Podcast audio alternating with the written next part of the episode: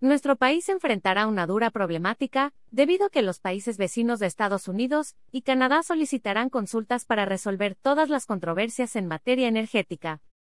Esto surge debido a que ambas naciones acusan a México de infringir el acuerdo comercial TEMEC.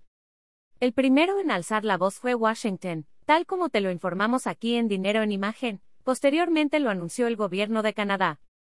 Las políticas de México han cortado en gran medida las inversiones estadounidenses y de otros países en la infraestructura de energía limpia del país, explicó Catherine Kai, representante comercial de EU.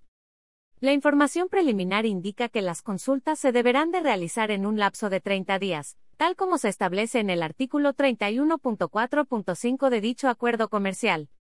Entre los puntos de análisis destaca que nuestro país ha priorizado la distribución de energía por parte de la Comisión Reguladora de Energía, FE, esto sin darle prioridad a las energías limpias, tales como la energía solar y la eólica.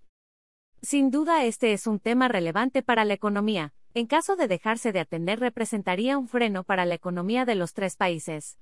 Con información de Reuters AM.